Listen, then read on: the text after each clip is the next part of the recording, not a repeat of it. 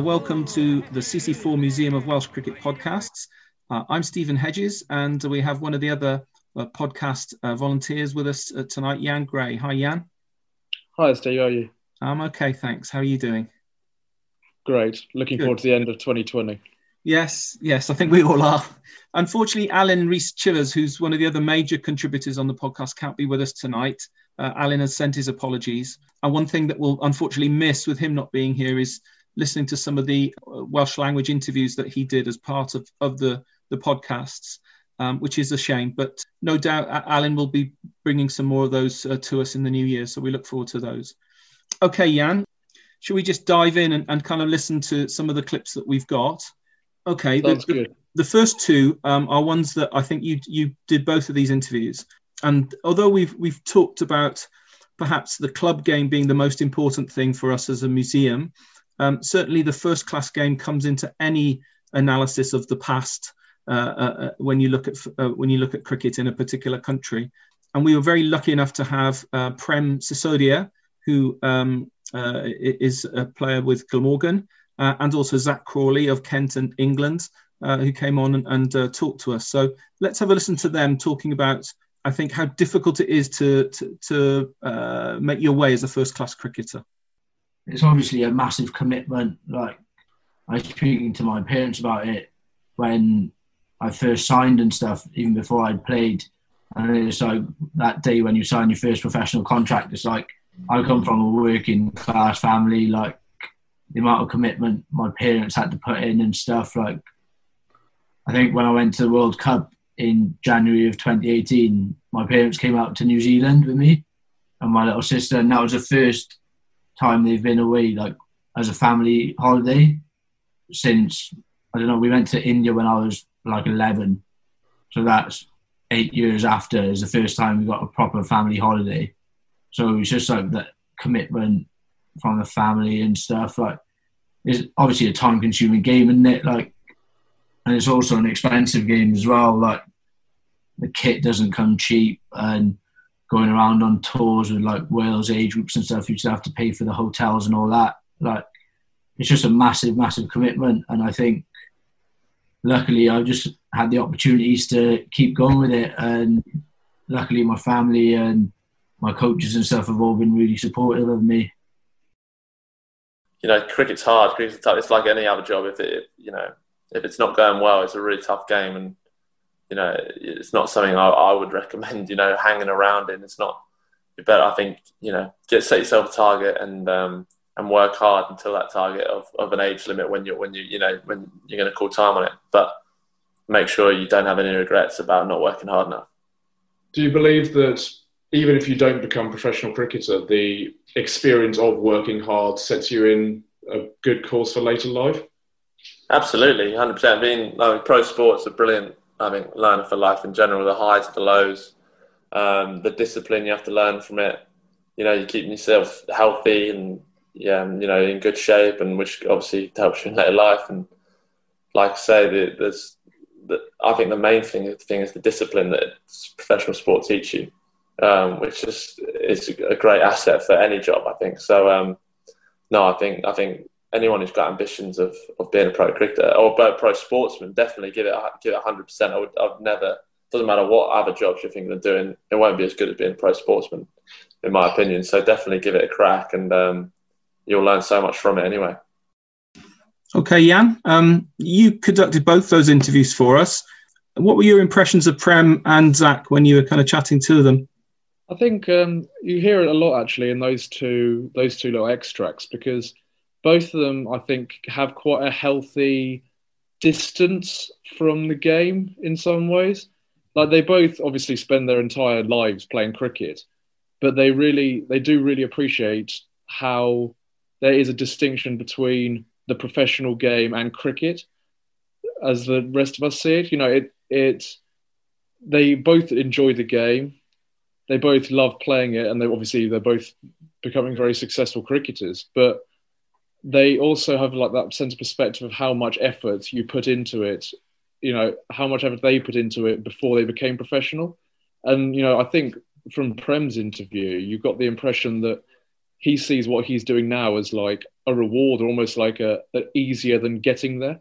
You know, he talked about uh, in a different bit of the interview. He talked about how his dad used to work 12 hour days in the winter for the for Royal Mail to um, finance his summer of cricket. You know, he, he really did just seem to appreciate the effort that his parents had had to put in. And, you know, there, there was never any guarantee he would become a professional cricketer. They both realised how lucky they are to play cricket, but also how much cricket has benefited them, even if they hadn't become professional cricketers. And I think that's a really nice thing to take forward because, you know, all of us who listen to this podcast have something to do with cricket. You know, neither of us is a professional cricketer, but here we are making a podcast about cricket. So, you know, cricket is a huge part of life, even if it's not your, you know, full time career. Yeah, yeah. I mean, the, the, the, both very humble young men, really, I thought, who clearly, as you say, have made a lot of sacrifices and whose families have made a lot of sacrifices for them. Uh, and, and it's nice that they recognize that. I wonder how much that has changed in professional cricketers. I know that the Professional Cricketers Association does a lot of work now with young players about planning their career and and also perhaps thinking in part about their their life after cricket. Um, and uh, certainly there was a sense in which they were they had a good perspective on their on on their own sort of journey and where it might take them. Yeah, I think they they, they appreciated that. I think it got the you got the sense they appreciated that cricket might be or professional cricket might be fleeting. You know, I think they were both very aware that it's going their playing days are going to make up a very small portion of their life, and they they place cricket within like the broader perspective of their lives rather than it being the be all and end all.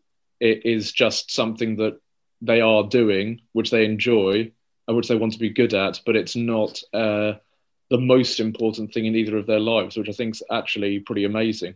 Okay, uh, well, we'll move on. Obviously, we uh, tried to attract and speak to as many club cricketers as we could with the podcast. Um, and we've got a couple of clips now. One is Tony Hallett from Pontypridd Cricket Club, who celebrated their 150th birthday this year, uh, and Mike Rowlands of Gowerton Cricket Club, who's talking about his experiences at Lords when the club went to play in the Village Cup final, I think in 1975. So let's have a listen to those my funniest, or it, it is funny in, in a way, uh, we played against Barry, and it was a remarkable game. Now, Barry always a very, very strong batting side and quite a good bowling side, and they had a guy playing from Hugh Williams, I think his name was, but his nickname was Mad Max. Now, he was a little bit all over the place, but if he got it right, he was quick, and it was.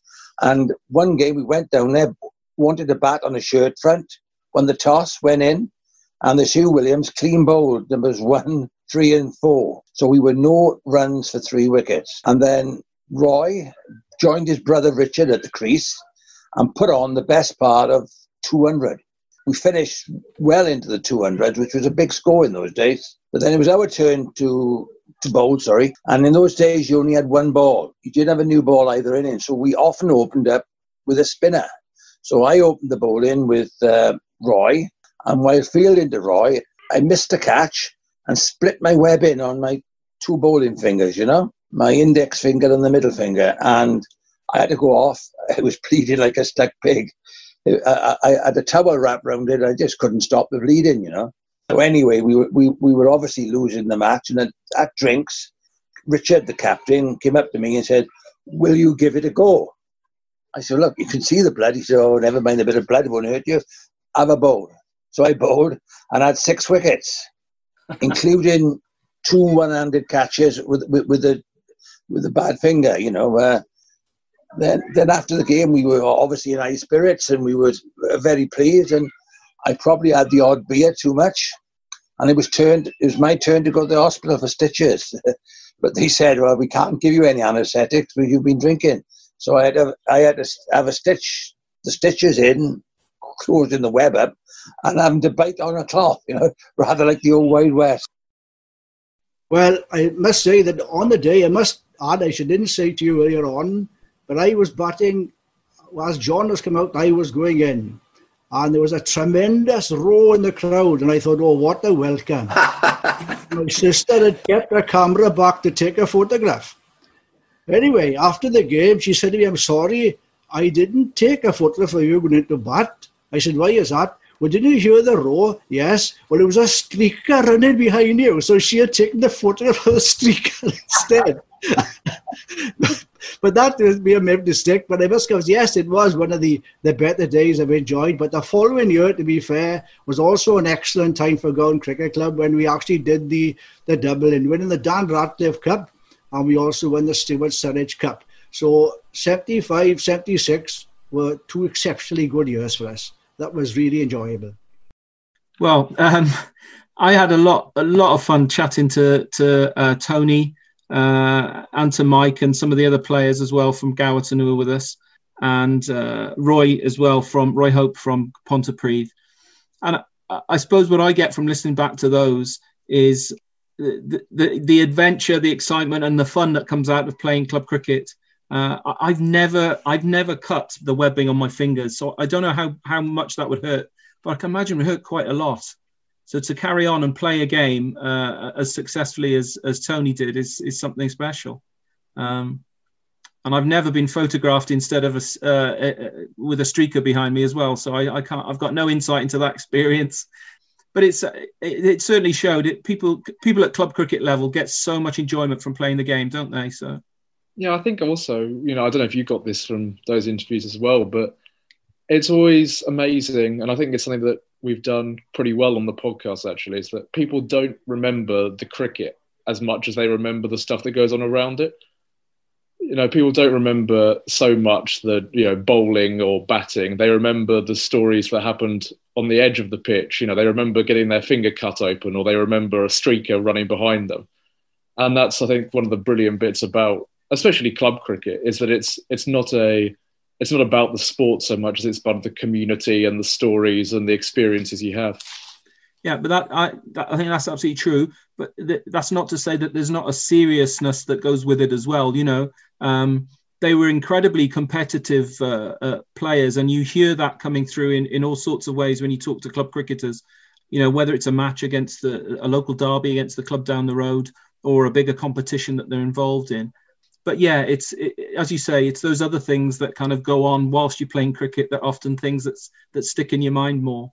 Okay, we've got uh, three uh, clips now, really to try and show the breadth of people that we've spoken to doing the podcast, uh, and also really to perhaps illustrate and add to what you've already said, which is the importance of cricket uh, to people's individual lives as part of their community. Um, so, first up, we've got Jane Cole, who is the cricket scorer with Haverfordwest Cricket Club. Uh, then we've got Riaz Anwar, who was uh, talked to us about uh, club cricket in the 1970s and his part in it. Uh, and then finally, we've got Chris Margetts and Cian Davis, both members of the Cricket Wales disability team, talking about their immediate hopes uh, for the future with cricket. So let's have a listen to those. So, what advice would you give to anyone becoming a scorer? Um, yeah, I'd like to advise anyone to start scoring because it's been the most enjoyable hobby that I have done, and I can't imagine not being a part of my life. Um, you know, it is part every Saturday in the summer. I am down in Haverfordwest, and if if I don't have it, like this year now, it's been hard not having the cricket in my life. But um, but yeah, so you know, I would, and I like teaching, so I don't mind if I, I'll teach anybody and the best thing to do is for somebody to come alongside me in the score box and learn by copying me. That's the only way to learn. And I must say, we do we do encourage all the youngsters that are coming through with the other teams. You know, somebody that's new at scoring. We always they always say, "Oh, it's all right, Jane's with you. She'll look after you." So it's nice, you know. And most of them enjoy it and they keep at it. There's not there's all the scorers that in Pembrokeshire now. They've all been doing it for a few years. So it shows that they enjoy it, like, you know. And it's nice to be involved in as part of the team. I'm more nervous um, than some of the players sometimes when we play a big match. I get really nervous. Do you see uh, lots of younger players in the recent past? Do you see lots of younger players or younger members of the club wanting to score? Um, no, no, I don't. Um, I think they. Um, I haven't seen any interest. Maybe some of the players' children. I'm trying to get them interested.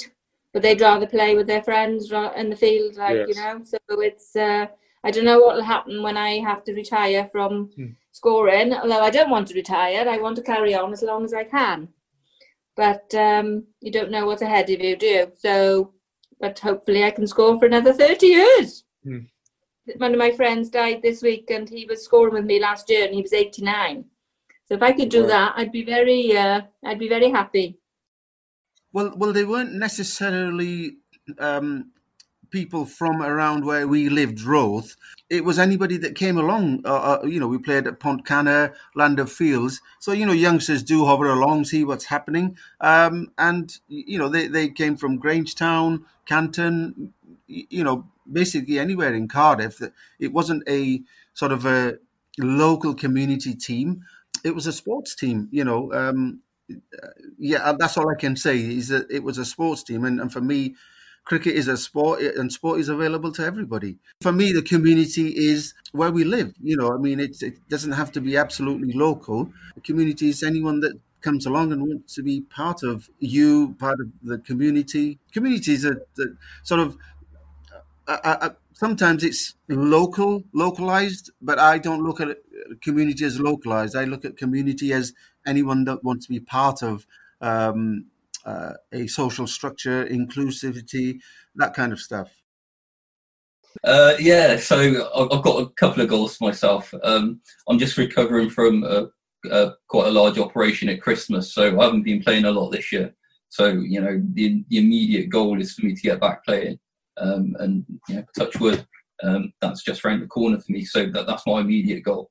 Um, and then looking forward to next season, I really want to try and test myself uh, against the uh, the England boys and see where I actually do sit. Um, whether I can cope at that level and whether I'd be good enough to to see if I can get into that that team and that squad. Um, so that that's my long term aim as long as I still play cricket. Kian? Uh, yeah, so obviously I want to keep on, first of all, keep on improving. Um, and then uh, in the future, obviously, despite the upset in Sri Lanka, I would like to have another tour with Wales. Uh, and yeah, to keep enjoying enjoying the cricket with Wales, enjoying the cricket with my local side, keep trying to improve, and again, de- developing the you know the concentration side of things as well, which is which is really big for me. Um, yeah, but I can see myself playing. You know, I'll, I'll be playing till I'm 100. You know, I'm never I'm never going to stop playing cricket. Okay, Jan, um, any thoughts on those? I think all of it just tells you the different ways that cricket impacts on people's lives, doesn't it? So, whatever position you're in, whether you know you're a scorer, these elite players, the disability side, they all see cricket as integral to their identity. I think, and I think that's the same with you know most people. I would imagine who listen to this podcast, especially you know including me, and I'm sure you as well. It's you know it's a very big part of how you identify yourself and how you identify your place in a community. And I think it shows really how important cricket is to all of us and how much it's affected us that we haven't been able to, you know, experience it as much as we would have liked this year. Yeah, I, I was interested in the point that Riaz was making, which is that community isn't necessarily just a geographical thing. It's not about the people who live near you. It's about the people who want to take part in a communal experience with you, which is um, which is what playing cricket is, and it shows the potential that that I think all sport obviously has it, but cricket can have it too of of breaking down some barriers uh, and encouraging kind of you know people to to, to go beyond the, the, the you know to give a new kind of image of people if you like. So whether that's uh, black and Asian cricketers, whether it's women cricketers, uh, whether it's women involved in the administration of clubs, um, whether it's people with a disability playing cricket. You know, there's an incredible uh, opportunity for education for, for all of us that uh, that takes place under cricket's umbrella. And so, yeah, I, I think we've we've perhaps become more acute, acutely aware of some of that this year. But hopefully, those things will continue to develop, and hopefully, there'll be things that we can try to cover in the uh, the podcast as well. I think you're completely right because um, you know you meet someone, and if the topic of cricket happens to come up between you and you're both involved, that's you know that is something that people really do identify with, and people are very happy to share about. You know, people love talking about cricket who are involved in cricket, and it means that you meet a stranger who's a cricket fan or a cricket player, and you've got a you know a relationship there immediately. Yeah, absolutely. A common language, even if it's just sort of in the names of uh, international cricketers that you've known from the past, and and that was one of the, uh, the the really nice things I thought I enjoyed with my interviews was hearing people's favourite players uh, or favourite innings that they'd seen, or or, or the the best match that they'd ever seen, and uh, um, that certainly kind of is uh, it brings people together if you like that kind of common experience that common history. Okay the next little bit we've got is our um, podcast bloopers section. So um, uh, perhaps the best thing to do is to just to say that uh, we were all quite new to the podcast and inevitably there were kind of um, difficulties and issues along the way how did you find it all uh, jan kind of uh, uh, get, getting involved in the podcast and doing the interview I mean, I think Zoom's great, isn't it? Really, like you think about how this, you know, this was been impossible, you know, even what ten years ago, I would think. So, you know, being able to do this podcast in the environment we've had to, you know, live with has been amazing. And I, I don't know how have you found it. Um, yeah, absolutely. I, like you say, I, I, don't, I don't think we would have conceived of doing something like this, um, you know, even less time ago uh, and circumstances of, obviously forced it upon us. But I, I, think it'll probably stay with us. You know, um, I'll certainly where where I've got kind of uh, opportunities to chat to people, whether that's with podcast work or other work that I'm doing. Zoom has been absolutely fantastic. Um, I, I, I, suppose we have to say there are other uh, providers that are available, just to kind of uh, be clear on the advertising front. Yeah, but, I don't know. You get a sponsorship. Uh, yeah, absolutely. Zoom, Zoom, Zoom, Zoom, Zoom. Yes, is great. um, so anyway, yeah, we'll we'll have a listen to the things that went a little bit awry, shall we say, um, when we were doing our uh, our our, uh, our podcast this year. So when we first started recording the podcasts, we very quickly learned that we could use uh, the technology provided by Zoom to record our interviews. Unfortunately, uh, that meant that we had some surprise guests. Great. Uh, well, that was a uh, Jan Gray interviewing uh, Prem Sisodia, who's uh, uh, the first ever Welsh-born Asian player with Glamorgan. Um, I've got Jan with me now, as well as Alan. Sorry, sorry, sorry, Steve. Dog's barking in the background. That's really well connected. Hang on, sorry. Bear with me a sec. Does he want to get involved, or? I think he probably does. Yeah, I, think, I closed the door, so I think he's, he's not very happy with me for that. All right, okay. Bear with me a second. happens with no high value productions. it was brilliant timing. It kind of started just as I yeah, perfect, wasn't it? He knew he knew you'd started. You know, the, the problem with the bowlers was that with the technology of the day, with the TVs of the day, you couldn't really see the ball. And, you know, hang on, wait a second. All right. Sorry, Steve. Do you want Don't to we start it again? We had a problem with the dog last night when we were recording, so it's uh, yeah, yap, yap, yap. Goes with the territory. Right, I'll, I'll, I'll, run. I'll, I'll, I'll run that. I'll, I'll start that one again. To look like. Um, Richard, bear with me. I've just had a ring at the doorbell. Let me yep. go and see who it is, and we'll, we'll we'll carry on where we left off. All right, two seconds. No problem. We're very lucky here on the podcast to have an experienced journalist, Alan Rees Chivers, working with us. Uh, but sometime Alan's perfectionism just got a little bit too much. Okay, we are recording now. Bye for now. Without. Okay. How was that? Yeah, that sounds fine to me. You're happy with it? Yeah. Okay. Uh, do you want to have one quick one sort of backup run through as well? Shwmae, croeso. Welcome to the CC4. Oh, sorry, I always stumble on that one. Today we're heading off to Pontypridd, where the cricket club has reached its 150th birthday. You'll hear the voices of Ray. Oh, oh, sorry, I'll go from the go from the top again. Now. Yes, okay. Before then, oh, oh, sorry, go from the top of that. Along the way, we've. Sorry, I'm tripping over this badly. Sorry, I, am not happy with that. Can we okay. can we go again? Okay, let's give that a go. Okay then. If there's any issue, let me know. Anyway, we can always do a quick re-record, can't we? Jan Gray is the youngest member of the podcast team, but unfortunately, he thought it was sometimes appropriate to use inappropriate language when asking a question. So, Zak, famously in the Kent Academy, Simon Willis used to bowl bouncers off 15 yards and then call you shit. Um, did this help you face Kagiso Rabada and you, Anrich Nortje and Naseem Shah? Very good. Um, to be honest with you, it did actually, um, and I'm really. I, did, I was gonna. I was gonna say I enjoyed those sessions, but that would be a lie. Um, but I'd encourage all academies to do that those sort of sessions. Maybe not the the sledging part. and just to prove that I can laugh at myself, here's me with one of the worst cases of mistaken identity in the history of any cricket podcast. Uh, the club did go to Lords 2002. No, no, no, no, no. It, it was a Lords, Lords, uh, the company Lords uh, in Caerphilly. Okay, so I hope uh, you all enjoyed those little uh, bloopers that we put on for you. Um, don't forget that the most important thing for us is making a connection with club cricketers throughout Wales. Uh, you can get in contact with us in several ways uh, on Twitter at Welsh Cricket Pod, uh, on Facebook at CC4 Museum of Welsh Cricket, and you can email us at mwcpod1921 at gmail.com. So it's been the end of a really tough year for, for everybody, uh, and we're still not in a clear position about what's going to happen next year, but obviously we've, we've, we're all hoping things will be better.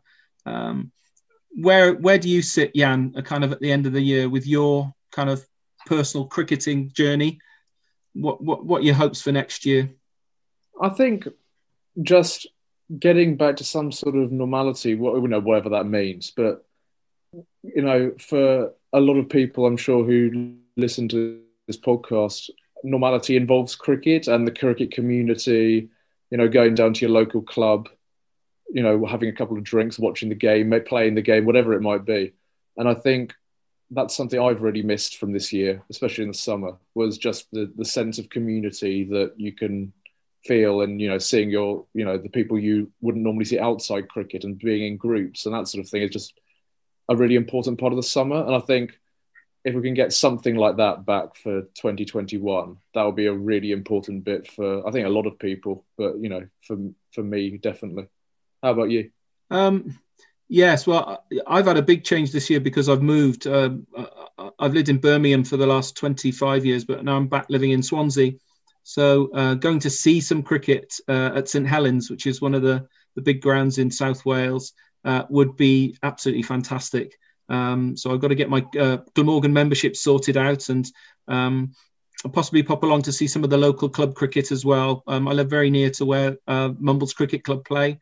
Um, so um, that would be great for me to, to pop along and watch there. But yeah, it, it it's been a really kind of difficult experience, I think. And so, as you say, sport will be one of those things that will will judge whether normality is returning or not. You know, when sport takes place with spectators, um, with uh, all the competitions that we're perhaps looking forward to seeing, uh, with the club experience of just, as you say, wandering along to your local club and spending time there with friends and uh, uh and uh, uh, co-players and, and all of that. So um, yeah, we've got to be hopeful that something like that will come come back. Really, we were we were lucky enough to to interview three politicians this year: the current First Minister Mark Drakeford, his predecessor Carwyn Jones, and the the current Health Minister Vaughan Gething. Um, and we asked them at the end of that that pr- program what their their hopes and expectations were. So we're going to finish the podcast with those. And uh, any final messages from you, or anything that you'd like to say, uh, sort of ending 2020? No, it's been really nice. And just you know, if Zoom do fancy uh, sponsoring us, we'll be well up for that. So that's that'll be my last message. Indeed, I'm going to get working on a particular jingle of whatever we can use, so we can interject that through every podcast anyway, it's been nice chatting, Jan, and um, well, we'll see you all in the in the new year, I guess. Yes, happy New Year. Yeah, and happy New Year to everyone as well. Bye for now. Well, I think it's just that we've we've got all to hope that you know 2021 is a kinder year to us than and 2020, and that when the time comes when when we can start to do those things all over again, that people will rediscover why they love the game and why they spend the hours with it that they do, and that we, you know, when we look back, we'll think of this year as a genuine aberration and not as a year that set us off down a, a path that we wouldn't want to see, you know, sustained. Things will improve, but it's always been the case that any sport, including cricket, has relied on an army of volunteers, and people do it for the love of the game. People don't do it for recognition, but they do it because they want to be able to see some cricket played. They want to give to give young people a chance to, to play sport. They want to make sure there are facilities in their community that enable sport to be played. And even though things are tough at the moment, particularly financially, uh, things will improve. No one knows when, but it won't always be this way. And it's massively important that when, as things start to return to something closer to normality, although a long way from normality, that those facilities are there for those clubs in the future.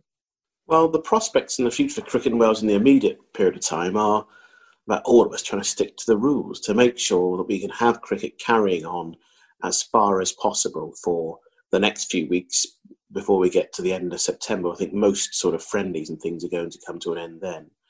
Uh, and in the future, um, we will get through uh, the coronavirus pandemic. And I hope that people still look at the way that the international game is being broadcast and shown and to realise that that only exists because there are people like us who love the game at a local level um, people who want to turn up in the fourth and fifth team and play with their teenage sons and daughters, um, people who want to turn up and watch the game, make the teas, turn up to nets and go out and play the game. And the whole thing doesn't exist without that in a way that, um, you know, I think for the joy that I know cricket gives to so many people who play it, I definitely want to see cricket have a really healthy future. And at some point, you might see me, you know, turning over right arm military medium again um, in the next couple of years. But I hope that everyone continues to take part in what I think is a fantastic game and brings so much, not just on the pitch, but as I say, for me, all the social contacts and friendships I've had from it. And we can eventually get back to something more like normal.